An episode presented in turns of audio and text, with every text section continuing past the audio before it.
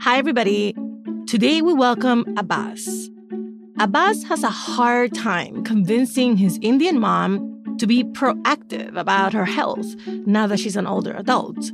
But get this, he's a physician and feels particularly frustrated that his mom will not follow his advice. Let's get into it.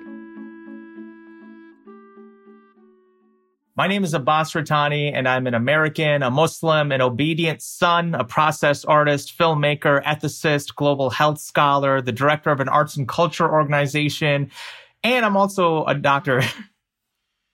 I didn't actually know what I wanted to be when I grew up. I think it was projected onto me by my parents. They both came to this country struggling. They were immigrants, my dad from Tanzania, my mom from India. I think it was very clear that they wanted me to have a better future. They wanted me to, not struggle as hard as they struggled. As an obedient son, I went off and became a doctor.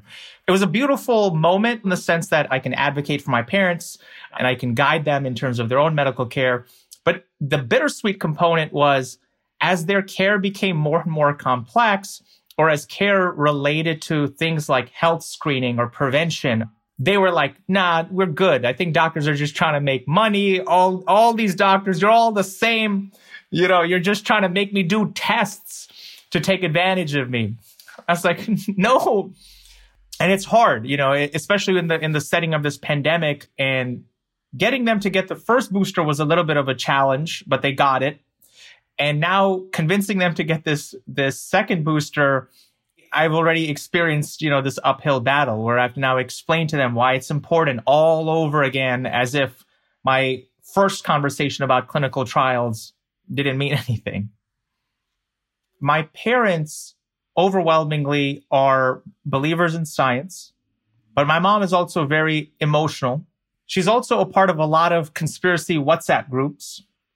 So she will do the thing that is scientifically correct, but then also forward me along these WhatsApp messages being like, hey, I got the vaccine, but I want you to know they're just injecting water. And that if you take turmeric and ginger, that is in fact what's combating the virus. But I got it. I got the vaccine.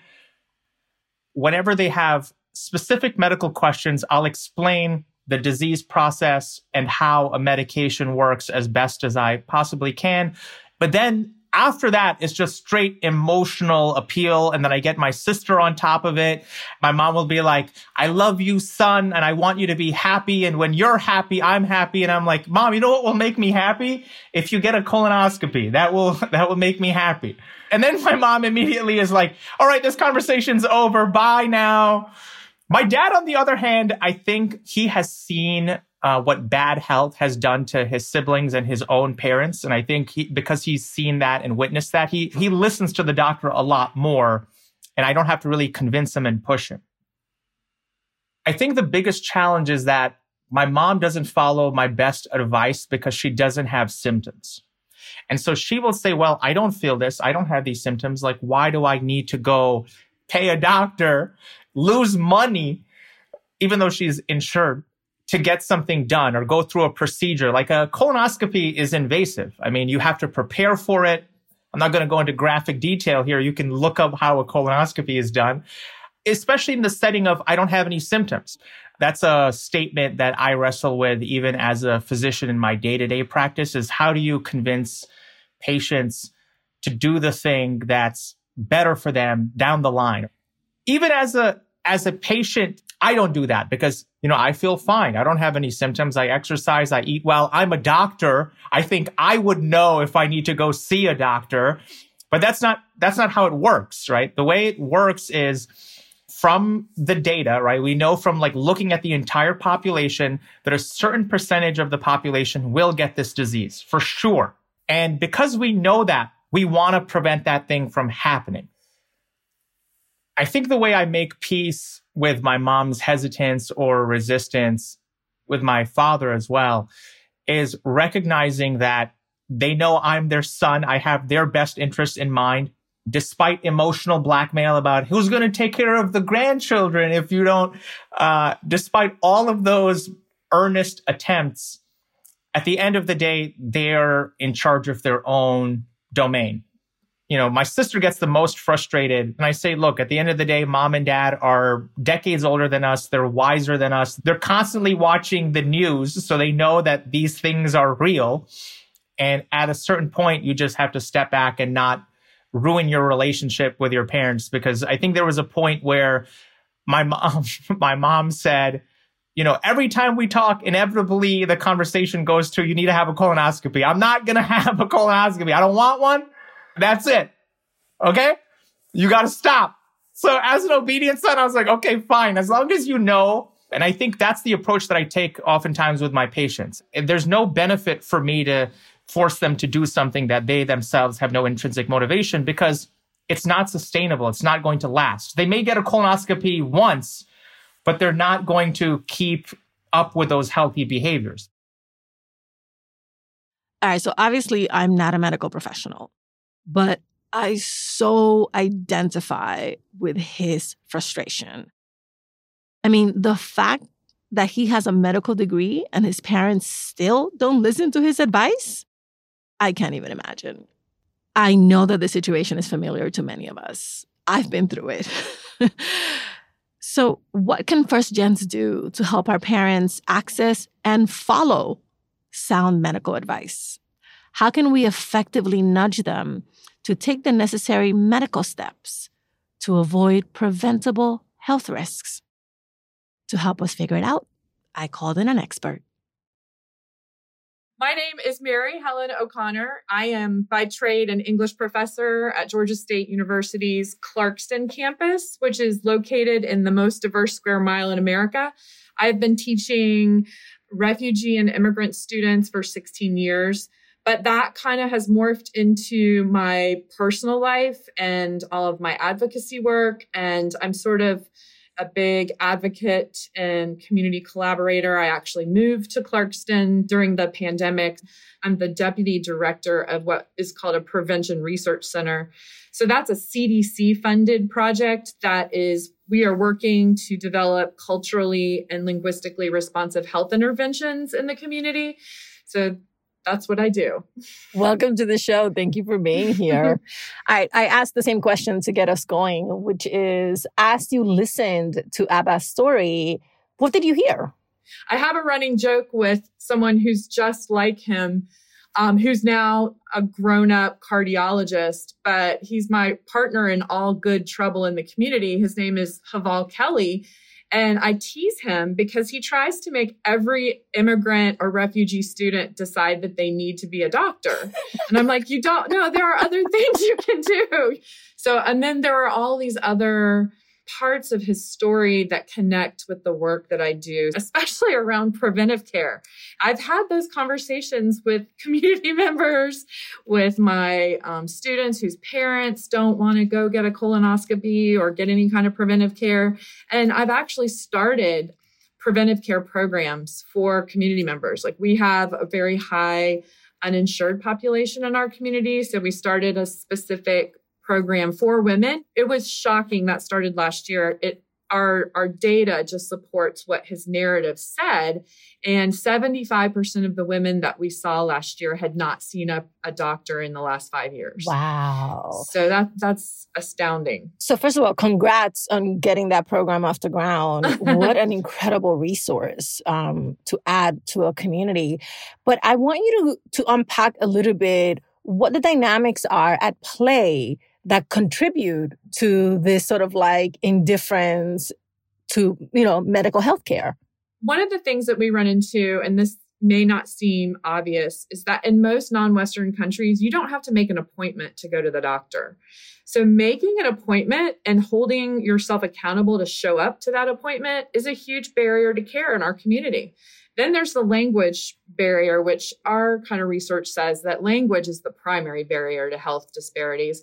If you don't understand how to communicate with the person to navigate getting an appointment, if you don't have the language skills to speak with your doctor or your nurse or your health educator or provider, there's so many layers to unpack there. And then we're not even talking about insurance.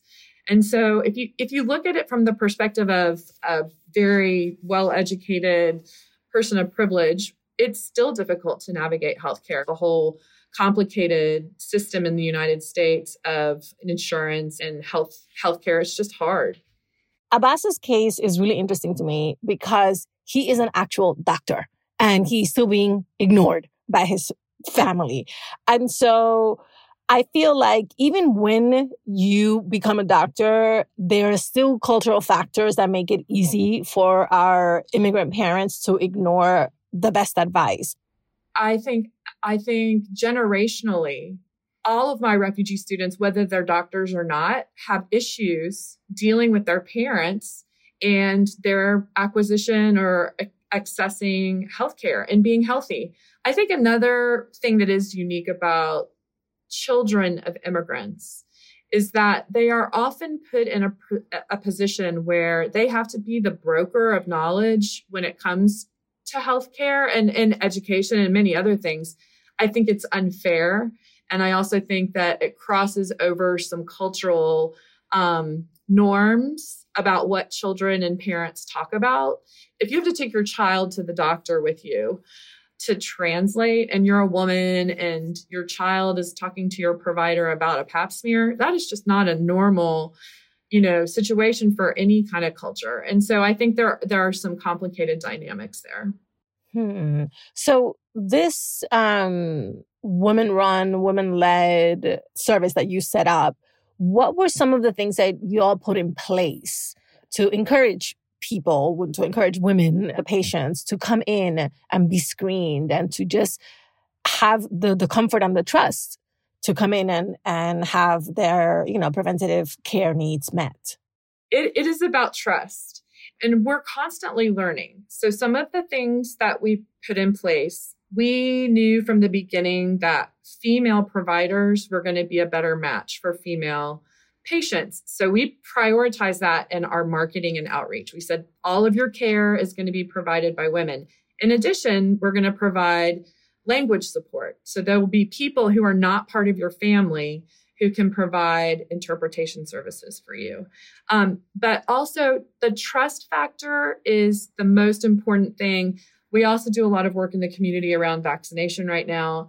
We've hired a team of community health ambassadors from each cultural and ethnic community to work within those communities. And we partner with some organizations in the community who have health promoters. I absolutely believe that community health workers and health promoters are the answer to all of these questions. They bring the trust component and they can help. Often, my mother is more willing to listen to a nurse at her doctor's office than she is me about anything. So that has been the most helpful connector for us, people who are trusted leaders in the community. They don't have to be doctors. We also know and have learned that a lot of community members will listen to schools and to religious leaders. So we often rely on principals and teachers and our religious leaders in the community to talk about health problems. So Mary Helen, the stuff that you've just described and the success has to do with sort of like a community level outreach where there are many stakeholders and many people who are committed to the success. How can individual folks have, I don't know about success, but maybe just make inroads into having these conversations with their family members? Well, I was thinking about what I would say to Abbas. I think what we tend to forget is that he's always going to be their child to them. He's not going to be their doctor. So if you can help facilitate having your parents get connected to health providers, it doesn't have to be a physician. But I think we forget that they don't really, a lot of times older people are not going to ask questions. I think doctors spend maybe 5 or 10 minutes talking to people. Sometimes another thing you can do is give your mom or dad or your aunt or uncle a list of questions to ask their provider. And then finally, we always forget about the HIPAA form. And unless you have that paperwork signed and you have an agreement, the doctors are not legally allowed to share information with you.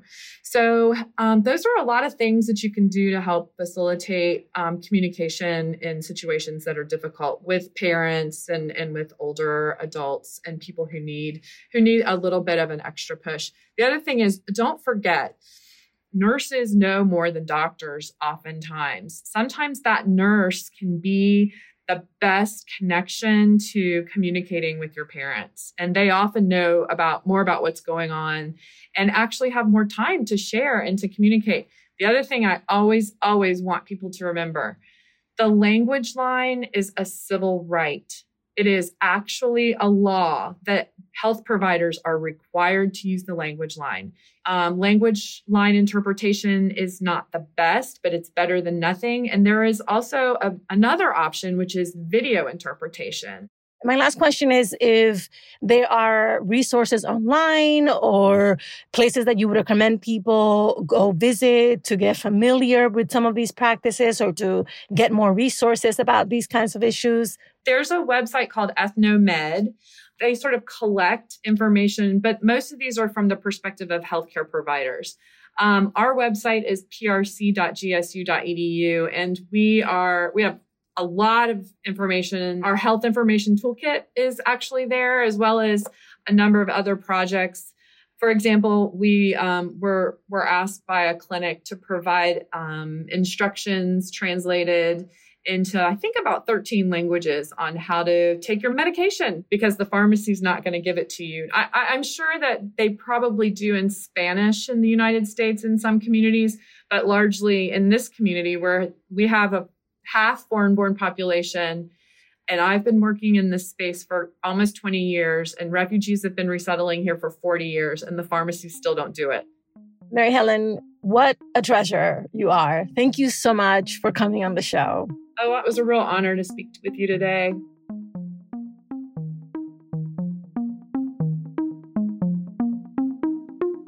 All right, so here's what we learned today from Mary Helen.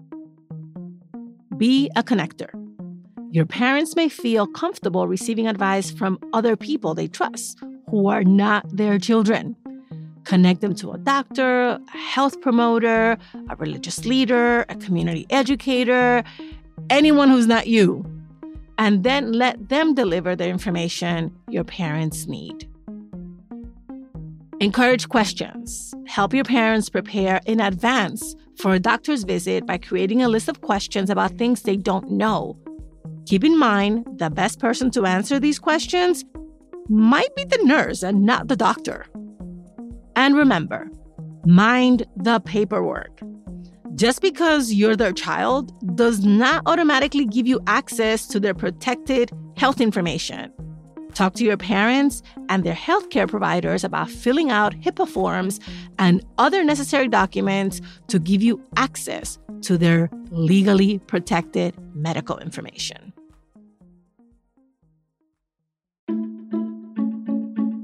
Thank you for listening, and thank you for sharing us.